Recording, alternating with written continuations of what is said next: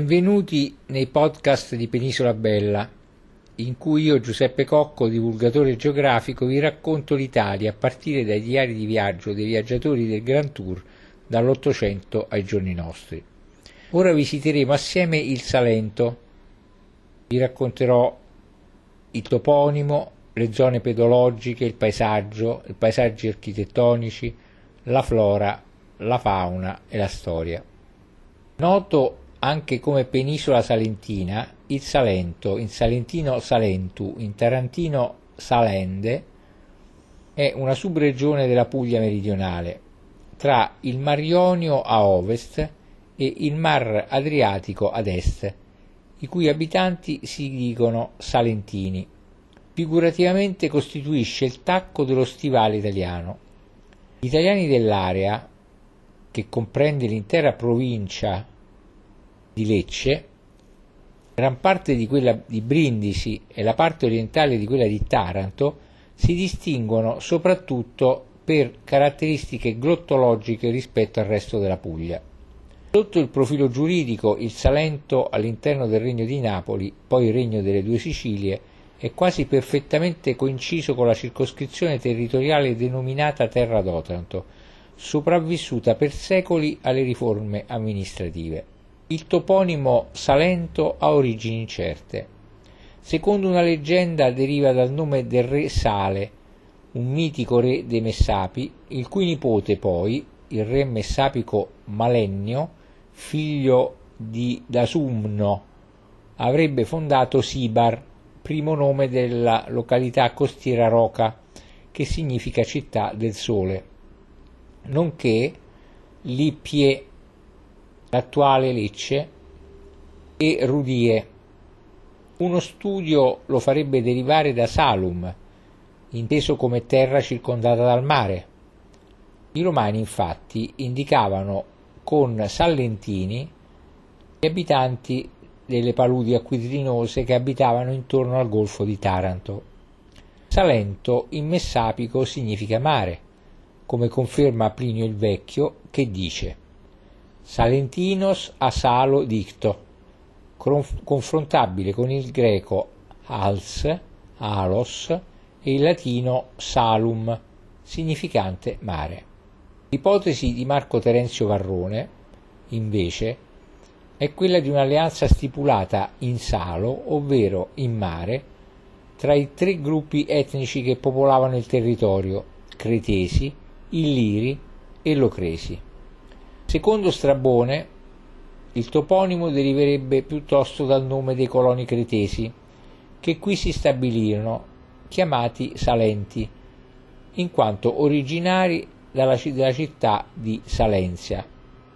Inoltre, al principio dell'epoca imperiale, verso la fine del 100 a.C., lo stesso Strabone affermava che al suo tempo la maggior parte dei geografi e degli scrittori per indicare il Salento utilizzava intercambiabilmente i nomi di Messapia, dal nome dell'antichissima tribù dei Messapi, stanziata tutto attorno al golfo di Taranto fin dall'epoca della Magna Grecia, e Iapigia, dal nome del popolo degli Iapigi, comprendente tre tribù, fra cui quella dei Messapi, Talentina, dal popolo dei Salentini, dei Salentini, stanziati in epoca romana sul versante ionico del Salento, e infine Calabria, dal popolo dei Calabri, pure stanziati in epoca romana lungo il versante adriatico del Salento. Con l'istituzione delle regioni Augustee, intorno al 700 d.C., fu però prescelto il nome di Calabria, Nacque così per la Reggio Seconda Apulia et Calabria che comprendeva, oltre alla Puglia e alla già citata Calabria, anche i territori dei Sallentini e degli Irpini. Poi fu eretto il Ducato di Calabria, che si estese anche al Bruzio, l'attuale Calabria, finché nel secolo successivo i Longobardi riuscirono a conquistare quasi tutto il Salento. Da allora in poi il toponimo Calabria trasmigrò alla terra che attualmente ne porta il nome mentre il Salento fu considerato parte integrante della Puglia. Successivamente dall'antico toponimo Salentina è, stata, è stato tratto l'attuale nome della penisola. Cosimo De Giorgi, in Cenni di geografia fisica della provincia di Lecce del 1889, scriveva Terra tra i due mari Adriatico e Ionio, partendo da una linea condotta dal punto più interno del Golfo di Taranto fino alla contrada del Pilone a nord di Ostuni. Infatti la penisola salentina, da un punto di vista meramente geografico, è separata dal resto della Puglia da una linea ideale che dal punto più interno del Golfo di Taranto, nel, terro- nel territorio di Massafra, arriva fino all'Adriatico in corrispondenza dei resti della città messapica di Egnazia nel territorio di Fasano, ai confini con l'antica Peucezia.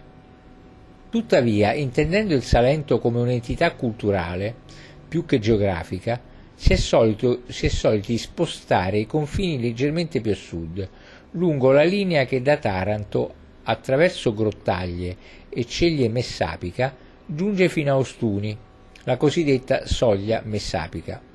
Così definito, il Salento ha quali suoi vertici ideali Taranto nell'omonima provincia, Pilone nel territorio di Ostuni in provincia di Brindisi, Santa Maria di Leuca nel territorio di Castrignano del Capo in provincia di Lecce, che rappresenta il centro abitato più meridionale della Puglia.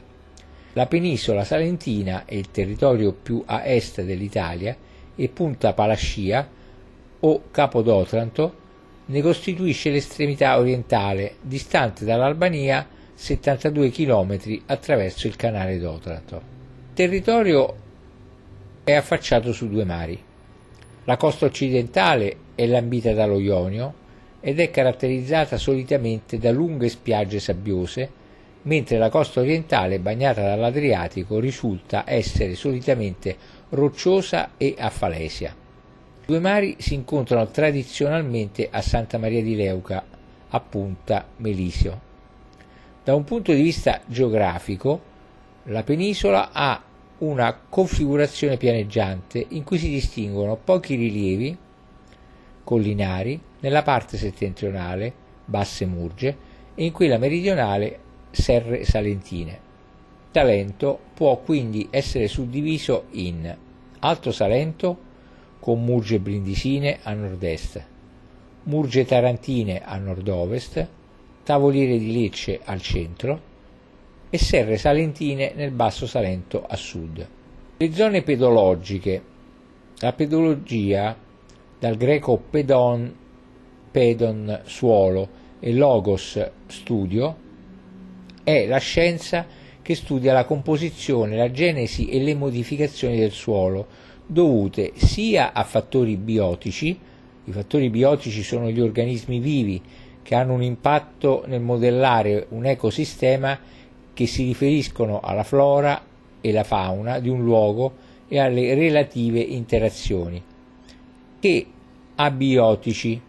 I fattori abiotici sono i componenti di un ecosistema che non hanno vita, dal greco bios, cioè vita, con il prefisso a, senza, ossia alfa privativo. Si tratta quindi dell'ambiente circostante, tranne animali e piante, ma solo luce, terra, suolo e sottosuolo, rocce, acqua, aria, l'insieme dei fattori climatici, eccetera. Quindi le Vediamo le zone pedologiche. Per quanto riguarda una suddivisione per zone pedologiche, a nord l'Alto Salento o Alto Salento tutto unito è caratterizzato dalla catena delle Murge, che superano i 200 metri e si estendono attorno a Ostuni e ad altri centri della parte centro-settentrionale della provincia di Brindisi, fino a lambire l'Adriatico L'area è coltivata ad uliveti ed alberi da frutto. Le murge digradano lentamente fino a raggiungere la pianura salentina. Affacciata a nord-est sullo Ionio, l'area delle murge tarantine presenta una morfologia nel complesso ondulata, con quote variabili a partire dal livello del mare fino a 140 metri e si estende ad est del capoluogo Taranto fino al confine tra l'omonima provincia e quella leccese. In quest'area vigneti ed uliveti la fanno da padrone. Al centro del Salento la piana messapica o tavoliere di Lecce costituisce un'area pianeggiante stesa tra le province di Lecce e Brindisi, coltivata a vigneti, uliveti e campi di grano. A sud, nel cosiddetto Basso Salento, considerato secondo la tradizione il territorio da Maglie in giù, detto anche Capo di Leuca, detta in salentino Lucapu, la zona ancora più meridionale vicina al promontorio di Santa Maria di Leuca, l'area delle serre salentine ha invece una morfologia variabile da leggermente ondulata a marcatamente ondulata, con poche aree pianeggianti e con quote variabili a partire dal livello del mare fino ai 196 metri della Serra dei Cianci. Le pendenze presenti possono essere ripide o addirittura trasformarsi in scarpate e il territorio risulta essere caratterizzato dalla presenza di uliveti, fichi d'India, muretti a secco e paghiare. Il paiaru o paiaru o paghiaru o fornieddu, furnu, truddu, chipuru, caseddu, lamia, a seconda del luogo. È una costruzione rurale realizzata con la tecnica del muro a secco tipica del Salento. Normalmente si tratta di costruzioni isolate nelle campagne, ma ve ne sono anche alcune che sono unite in gruppi di due o tre a formare edifici più complessi. Rappresentano oggi uno degli elementi caratteristici del paesaggio salentino, tanto da essere tutelate e valorizzate dalle istituzioni locali. Tratta di edifici simili ai più famosi trulli, a forma di tronco di cono, con pianta circolare o quadrangolare e costruiti con pietre ricavate dai terreni circostanti a secco, ovvero senza l'aiuto di alcuna malta o sostegno. Le costruzioni presentano di norma un'unica camera senza finestre verso l'esterno. Il paesaggio presenta molti elementi caratteristici. L'agro salentino è quasi ovunque coltivato e la vegetazione arborea è per lo più costituita da distese di ulivi secolari, da tronchi contorti e di grandi dimensioni. La proprietà terriera è generalmente suddivisa in piccoli appezzamenti separati dai tipici muretti a secco. La pietra è da sempre usata anche per realizzare diverse costruzioni a secco, impiegate dai contadini per riposare o per riporvi gli attrezzi da lavoro. Tali costruzioni, definiti come detto a seconda delle zone Furnieddi, Paiare, eccetera, sono più simili ai nuraghi sardi che ai trulli pugliesi. Numerose sono le masserie fortificate e non, risalenti per lo più al 1500, 1600 e 1700 e altra peculiarità del territorio sono le cosiddette cunedre, edicole votive situate anche nelle campagne con l'immagine del santo all'interno e le chiesette rurali. I paesi in genere poco popolosi hanno un aspetto tipicamente mediterraneo e sono caratterizzati dal bianco intenso delle costruzioni che li rende abbacinanti nelle giornate di sole, tanto che in un paesaggio orograficamente poco caratterizzato spiccano rispetto alla campagna, dominata dal colore rossiccio di un terreno dove è alta la presenza di ferro, a differenza della Puglia centro-settentrionale, dove invece questa colorazione sanguigna è molto più rara.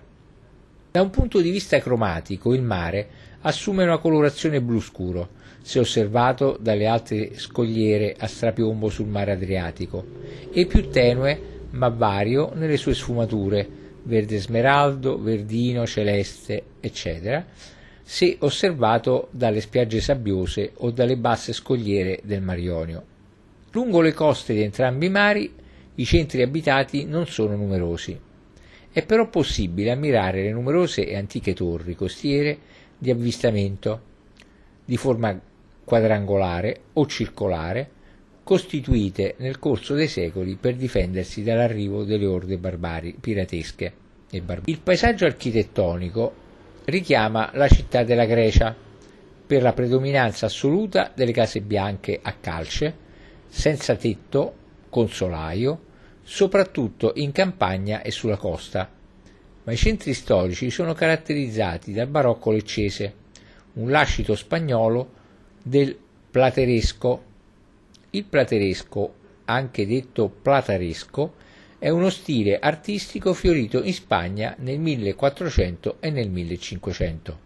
Si tratta di uno stile architettonico molto ornato e composto a imitazione dei lavori di argenteria, in spagnolo detta appunto plata, da cui proviene il nome di plateresco. Lo stile plateresco deriva dal Rinascimento italiano, dall'architettura gotica spagnola e dallo stile mudéjar. Mudéjar è uno termine spagnolo derivato dalla parola arabo, araba mudarian, che significa reso domestico, ritardatario, che ha avuto il permesso di rimanere, tributario, stile che influenzò anche il barocco leccese.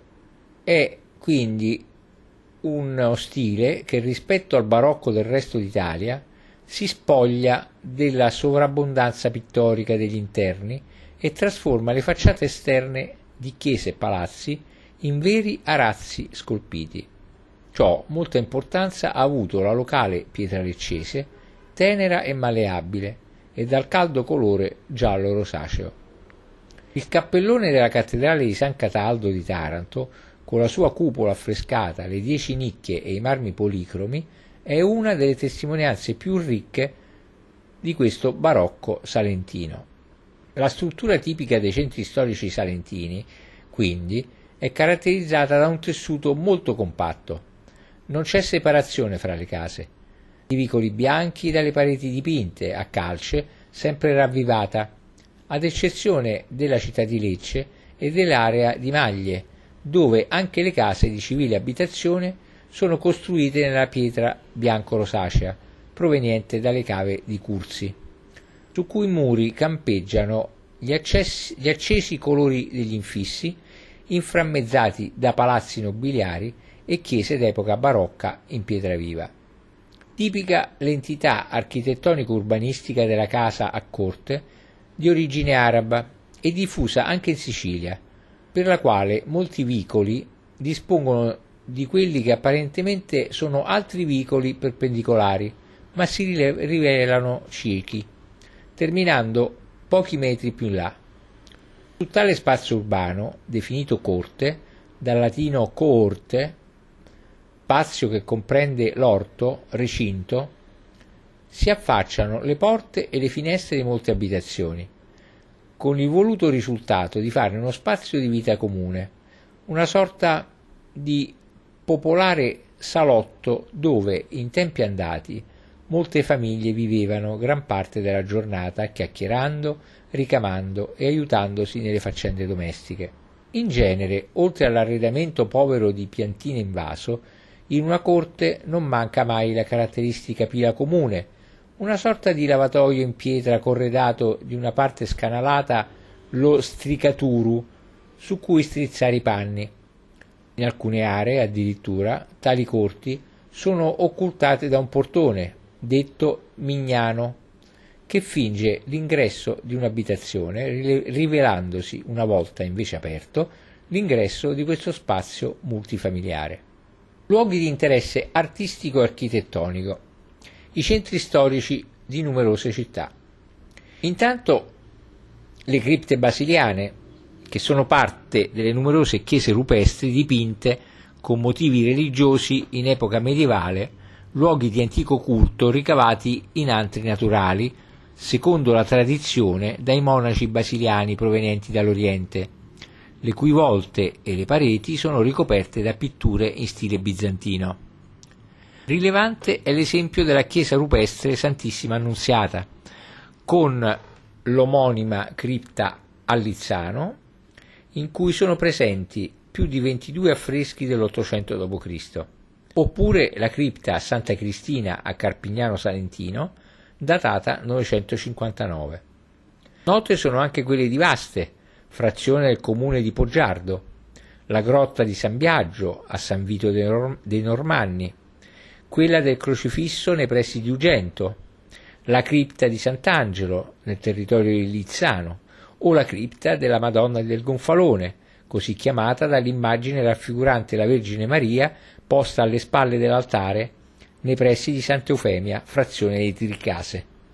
Poi abbiamo le architetture rurali, tra le quali sono degni di nota pagliari, furnieddi, simili a, trulli, a trulli a forma di tronco di cono e con pianta circolare, come abbiamo già visto, costruiti in pietre ricavate dai terreni circostanti, senza l'aiuto di alcuna malta o sostegno, i muretti a secco, particolare tipo di muro costruito con blocchi di pietra grezza del posto di varia forma e dimensione, opportunamente disposti senza uso di malte o leganti di alcun genere, le masserie, grandi aziende agricole fortificate, abitate a volte anche dai proprietari terrieri e che comprendono gli alloggi dei lavoratori stagionali, le stalle, i depositi per foraggi e per i raccolti. Tra le chiese in stile romanico pugliese sono degne di nota la chiesa di Santa Maria del Casale e la cattedrale a Brindisi, la chiesa dei Santi Nicolò e Cataldo a Lecce, la chiesa di Santa Caterina d'Alessandria a Galatina, la cattedrale di San Cataldo di Taranto, la più antica di Puglia, e la chiesa di San Domenico Maggiore a Taranto. Molto interessante poi la città fortificata ed il castello di Acaia, una piccola frazione del comune di Vernole, in provincia di Lecce, situata a 5 km dal mare Adriatico e dalla riserva naturale Lecesine. Costituisce l'unico esempio di città fortificata ancora intatta di tutto il sud Italia. Acaia, chiamata Salapia e poi Segine in, peco, in epoca messapica, sorge lungo l'antichissima arteria che arrivava fino ad Otranto, il cui abitato nel 1535 fu integralmente ristrutturato, fortificato e riordinato urbanisticamente da Gian Giacomo della Caia, un umanista, matematico ed ingegnere militare di Carlo V e feudatario di Acaia. Ultimati i lavori ne cambiò anche il nome affinché, come scrisse nell'epigrafe sulla porta d'ingresso al paese, a Dio piacendo, il nome dell'antica Acaia, dalla quale giunsero i suoi avi, potesse essere rinnovato nelle terre salentine. Il paese presenta un impianto ortogonale con un cardo e un decumano, di forma quasi quadrata, le mura del borgo sono rinforzate ai quattro angoli da baluardi di cui quello di sud-ovest è costituito dal castello di Acaia. In tal modo la fortificazione risulta adeguata ai più aggiornati principi della fortificazione moderna. Sotto il castello, poi, è stata ritrovata l'evidenza archeologica di una chiesa di culto greco-basiliano dell'Ottocento, con importanti icone affrescate. Sono presenti tre piazze lungo l'asse diagonale che corre in direzione sud-ovest-nord-est e che parte dal castello per concludersi con il convento dei frati minori. Numerose le fortificazioni medievali nel Salento e le torri di avvistamento costiere, erette fin dal 1400 lungo le coste con l'obiettivo di avvistare e difendersi per tempo dalle flotte nemiche saracene provenienti dall'Oriente, in gran numero presenti sul litorale ovest della costa salentina, le più imponenti quelle comunemente dette serie di, Nar- serie di Nardò.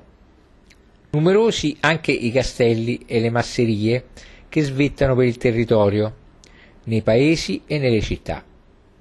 Il borgo di Ostuni è uno dei più belli d'Italia, con le viuzze che si intersecano tra le tipiche case in calce bianca. L'apparente disordine distributivo delle abitazioni intorno alla cattedrale dà al centro storico una conformazione unica. È una delle città più famose del sud Italia, simbolo della Puglia in numerosi spot pubblicitari e turistici di interesse internazionale. Il centro storico di Lecce, invece, chiuso nelle antiche mura intervallate dall'arco di Carlo V, va da Porta Rudie e da Porta San Biagio ed è ricchissimo di opere d'arte fra le quali si segnalano alcuni dei mirabili esempi barocchi presenti la piazza del Duomo, la basilica di Santa Croce e il palazzo dei Celestini, le chiese di San Giovanni Battista e di San Matteo e i, maesto- i maestosi resti dell'anfiteatro e del teatro, entrambi di epoca romana. Si staglia severo invece il castello di Carlo V, nei pressi di piazza Santo Ronzo. Fuori delle mura le torri angioine di Belloluogo e del Parco e il grande complesso monastico degli Olivetani. Le architetture del barocco leccese, nato alla fine del 1500, nel clima della Controriforma, si protrae fino alla prima metà del Settecento, in un tutt'uno con il Rococò, e si presenta come uno dei modelli artistico-architettonici più particolari d'Italia, identificando l'area interessata. L'architettura barocca è rigogliosa a Lecce e in tutti i comuni della provincia, nella Grecia salentina e nei grossi centri del Basso Salento, quali Galatina, Gallipoli, Maglie, Nardò, Copertino, Galatone e L'Equile, le articolate decorazioni delle facciate di chiese e palazzi creano scenografici apparati di, di visionaria esuberanza che è unica nel suo genere, resa possibile dall'impiego della calda e tenera pietra tufacea calcarenitica. Il capoluogo leccese, ricchissimo di monumenti, conserva dei capolavori dell'arte barocca. La Basilica di Santa Croce il complesso monumentale dei Celestini, e la piazza del Duomo, considerata tra le più belle d'Italia. Ma il barocco è diffuso anche a nord di Lecce, soprattutto nelle cittadine di Manduria, Mesagne, Francavilla Fontana, Taranto e l'altra capitale del barocco Martina Franca, che presenta però uno stile più sobrio ed elegante, ma allo stesso tempo anch'esso molto fastoso. Nel capo di Leuca e nei suoi paesi di notevole interesse sono i palazzi nobiliari, le stradine bianche e le chiese barocche, poco distanti dal mare, dei paesi del capo di Leuca. Fra questi il comune di Specchia e l'abitato di Presicce, comune di Presicce Acquarica. Sono inseriti ambedue nell'elenco dei borghi più belli d'Italia. Le ville signorili, eh, signorili in stile eclettico salentino che rappresentò una forma di manierismo architettonico diffuso durante il periodo della Belle Époque, la troviamo in testimonianze soprattutto a Leuca, Nardò, Santa Caterina e Lecce. Un'interessante realizzazione di architettura contemporanea nel Salento è il cimitero monumentale di Parabita, progettato nel 1968 dal gruppo Grau, che significa Gruppo Romano Architetti Urbanistici, di Ro- che era di Roma e fu inaugurato nel 1983. Il borgo antico di Taranto è situato su di un'isola e collegato alla terraferma dal ponte girevole e dal ponte e di Porta Napoli.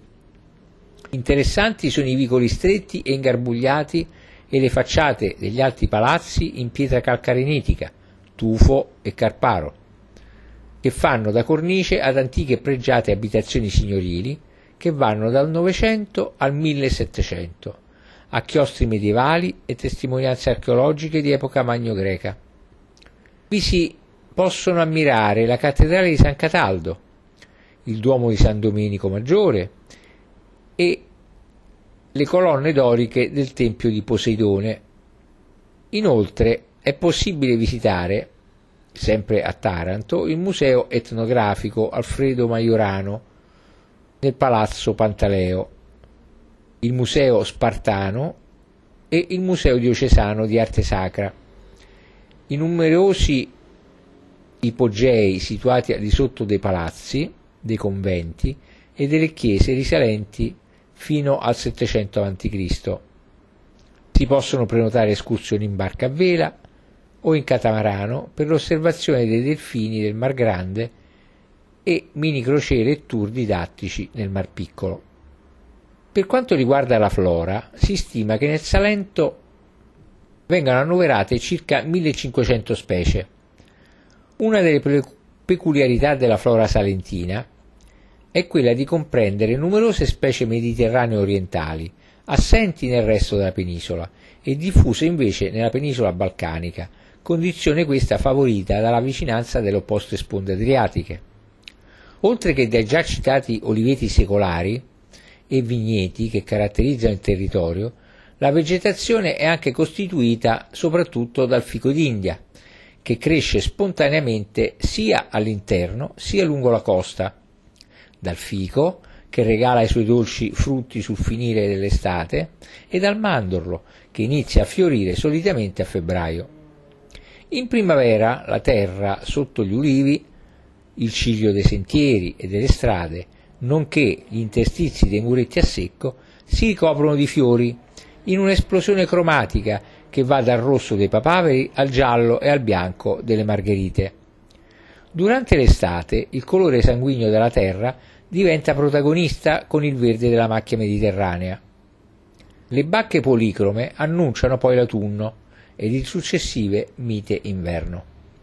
Tra le specie condivise con i paesi balcanici, la più maestosa è senz'altro la quercia vallonea, presente in Italia solo nel Salento meridionale, nei dintorni di Tricase. Altra specie di quercia mediterranea, tipica del Salento, è la quercia spinosa, che qui forma boschi puri o misti come il leccio. Altre specie a diffusione balcanica sono il cummel di Grecia, la poco diffusa erica pugliese ed altre specie che popolano le garighe salentine, quali lo spinaporci e lo spinapollici. Sulla costa rocciosa da Otranto a Leuca si possono trovare specie endemiche della flora rupestre come il fiordaliso del capo di Leuca, l'alisso di Leuca, il garofano salentino, la campanula pugliese, il cardo pallottola spinoso e il limonio salentino, mentre sulle dune crescono macchie di ginepro coccolone. Notevole è anche la presenza di molte specie di orchidee spontanee, quali l'Anacamptis laxiflora, l'Anacamptis palustris, l'Ofris apifera, l'Ofris candica e la Serapias politisi che crescono nelle aree paludose, nei pascoli o tra la macchia mediterranea. Per quanto concerne la fauna, nel Salento si annoverano numerose specie di uccelli, quali la gru, l'airone grigio, il germano reale, il tarabuso, la ghirlandaia marina, il fistione turco, il gheppio, nonché numerose specie di rettili, come la lucertola e i gechi di mammiferi quali ricci, volpi e faine e di artropodi quali scorpioni e le famose tarante, dette anche tarantole, e lepidotteri come per esempio l'amata Fegea. L'estensione delle tre province di Brindisi, Lecce e Taranto, alle quali oggi si riferisce l'espressione Grande Salento, ricalca grosso modo l'antica terra d'Otranto. Sono otto i comuni del Salento che registrano una popolazione superiore ai 30.000 abitanti. Virgilio scriveva nell'Eneide e qui né Salentini i suoi cretesi Idomeneo condusse e Plinio il Vecchio nella sua storia naturale i greci chiamarono la Calabria Messapia dal nome del loro comandante e prima ancora Peucezia, da Peucezio, fratello di Enotro, che risiedeva nel territorio del Salento. La penisola salentina, dai greci anticamente chiamata Messapia, terra fra due mari, era appunto abitata dai Messapi, di origine probabilmente illirica, che nonostante difendessero la propria autonomia dall'antica città greco-spartana di Taranto, furono progressivamente assorbiti dall'avanzata dei Tarantini, che fondarono una serie di froura, ossia avamposti militari. Tale inimicizia fra le due popolazioni fu anche narrata da Erodoto, quando raccontò della guerra scatenatasi intorno al 474 a.C. fra Taras, ossia Taranto, e la Lega Peuceta, di cui i Messapi facevano parte.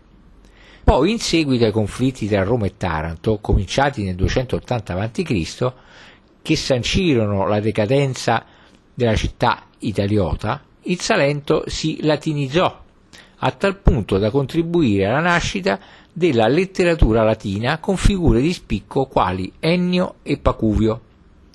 Brindisi con il suo porto intorno al 240 a.C. venne dichiarata municipio insieme a Taranto, a Oria e alle principali città italiche e ai Brindisini, così come ai Tarantini, dopo l'ultima grande ribellione guidata da Taranto nell'80 a.C. fu riconosciuta la cittadinanza romana. La città adriatica divenne un porto importante, anche se secondario rispetto a quello della fiorente Egnazia, e uno degli scali per l'Oriente e la Grecia. Infatti molti romani illustri transitarono da Brindisi diretti in Grecia. Cicerone scrisse le lettere brindisine e Marco Pacuvio realizzò alcune sue tragedie. A Brindisi morì Virgilio, mentre tornava da un viaggio in Grecia. La regione era anche abitata da altre due popolazioni di origine affine, i Calabri e i Sallentini. Quindi la riforma delle regioni compiuta dall'imperatore Augusto costituì la Reggio Seconda Apulia et Calabria, di cui Tarantini, Rudini e Brindisini fecero parte unitamente alla Puglia e al territorio degli Irpini. Fino al 600 d.C., sotto la benevola protezione dell'impero romano d'Oriente, l'Alto Salento fu coinvolto nella guerra greco-gotica. Divenne poi terra di confine fra Longobardi e Bizantini, generando la leggenda del Limes bizantino, una muraglia che andava, o sarebbe andata, da Taranto a Fasano, di cui oggi restano numerose specchie soprattutto nel territorio di Ceglie Messapica e, Castelli, e Villa Castelli. Le specchie sono costruzioni simili a delle torri e consistono in manufatti dalle origini antichissime, realizzati a secco da cumuli di pietre calcaree. La loro funzione reale è molto incerta. Secondo alcuni le specchie rappresentano dei ruderi di antiche e gigantesche abitazioni, simili ai nuraghi sardi e ai tanto famosi trulli. Per altri sono delle costruzioni erette a scopo difensivo, infine per altri ancora, ancora hanno funzione tombale. Ma l'ipotesi più concreta è che servissero come posto di vedetta per controllare la costa. Di due tipologie le specchie si dividono in base a dimensioni e funzioni, in grandi specchie e piccole specchie. Le grandi sono strutture che si innalzano seguendo una forma conica con un'altezza di circa 10-15 metri, mentre le piccole sono invece cumuli di pietra che pare avessero delle funzioni funerarie. In genere si tratta di semplici ammassi di pietre realizzati in maniera spontanea, a formare piccoli dossi di pietrame di origine calcarea sparsi per la, per la campagna. Salento settentrionale ed il territorio di Oria presentano alcuni esemplari di specchie, altri, altre sono sparse tra le aree di Martano, Ugento, Cavallino e Presicce. Non ne mancano nella zona della Murgia Bassa, Barese. Nel territorio di Salve, comune della Puglia in provincia di Lecce, si annoverano tre specchie, la specchia Cantoro, la specchia Spriculizzi, la specchia Cucuruzzi, altrimenti detta dei Fersini, la più imponente ed antica. Ricca di fascino e mistero, la specchia dei Mori suscita il grande interesse di studiosi e turisti. Tra 800 e 900 d.C. il Salento fu spesso assalito dai Saraceni, che si stanziarono a macchia di leopardo sul territorio per periodi più o meno lunghi, fieramente contrastati dai bizantini, che con Basilio I avevano nel frattempo strappato ai Longobardi l'intera Puglia, istituendovi il tema di Longobardia. Il termine tema in greco antico, al plurale temata, temata, designa le circoscrizioni che nel 600 d.C. furono create per opera dell'imperatore bizantino Eraclio I, al fine, almeno inizialmente, di rinnovare l'assetto amministrativo e territoriale di tutto l'impero. Il significato del vocabolo, che in greco classico indicava semplicemente ciò che è posto, si era specializzato già all'epoca di Giustiniano I in reggimento. Nel 927 i musulmani occuparono la città di Taranto, che fu ricostruita in tutto il suo splendore appena 40 anni dopo dall'imperatore bizantino Niceforo II Foca e di Brindisi che faticò a riprendersi dal duro colpo subito. In seguito alla conquista normanna furono fondati la contea di Lecce e nel 1088 il Principato di Taranto. Lecce in particolare, quando detti natali al re normanno Tancredi di Sicilia nel 1138, della famiglia d'Altavilla, uscì dalle nebbie del Medioevo per assurgere al centro principale della penisola salentina, da allora ufficialmente denominata Terra d'Otranto. Federico II di Svevia si dedicò in modo particolare al Salento, modificò profondamente i castelli di Brindisi ed Oria, per fare solo alcuni esempi. Nel 1384, sotto gli Angioini, il principe di Taranto Raimondo Orsini del Balso, in seguito al matrimonio con la contessa di Lecce Maria d'Enghien, diventò uno dei più ricchi e potenti feudatari del regno, fino a che, alla sua morte, nel 1406, il re di Napoli, Ladislao I, giunse in armi sotto le mura di Taranto per rivendicarne il possesso.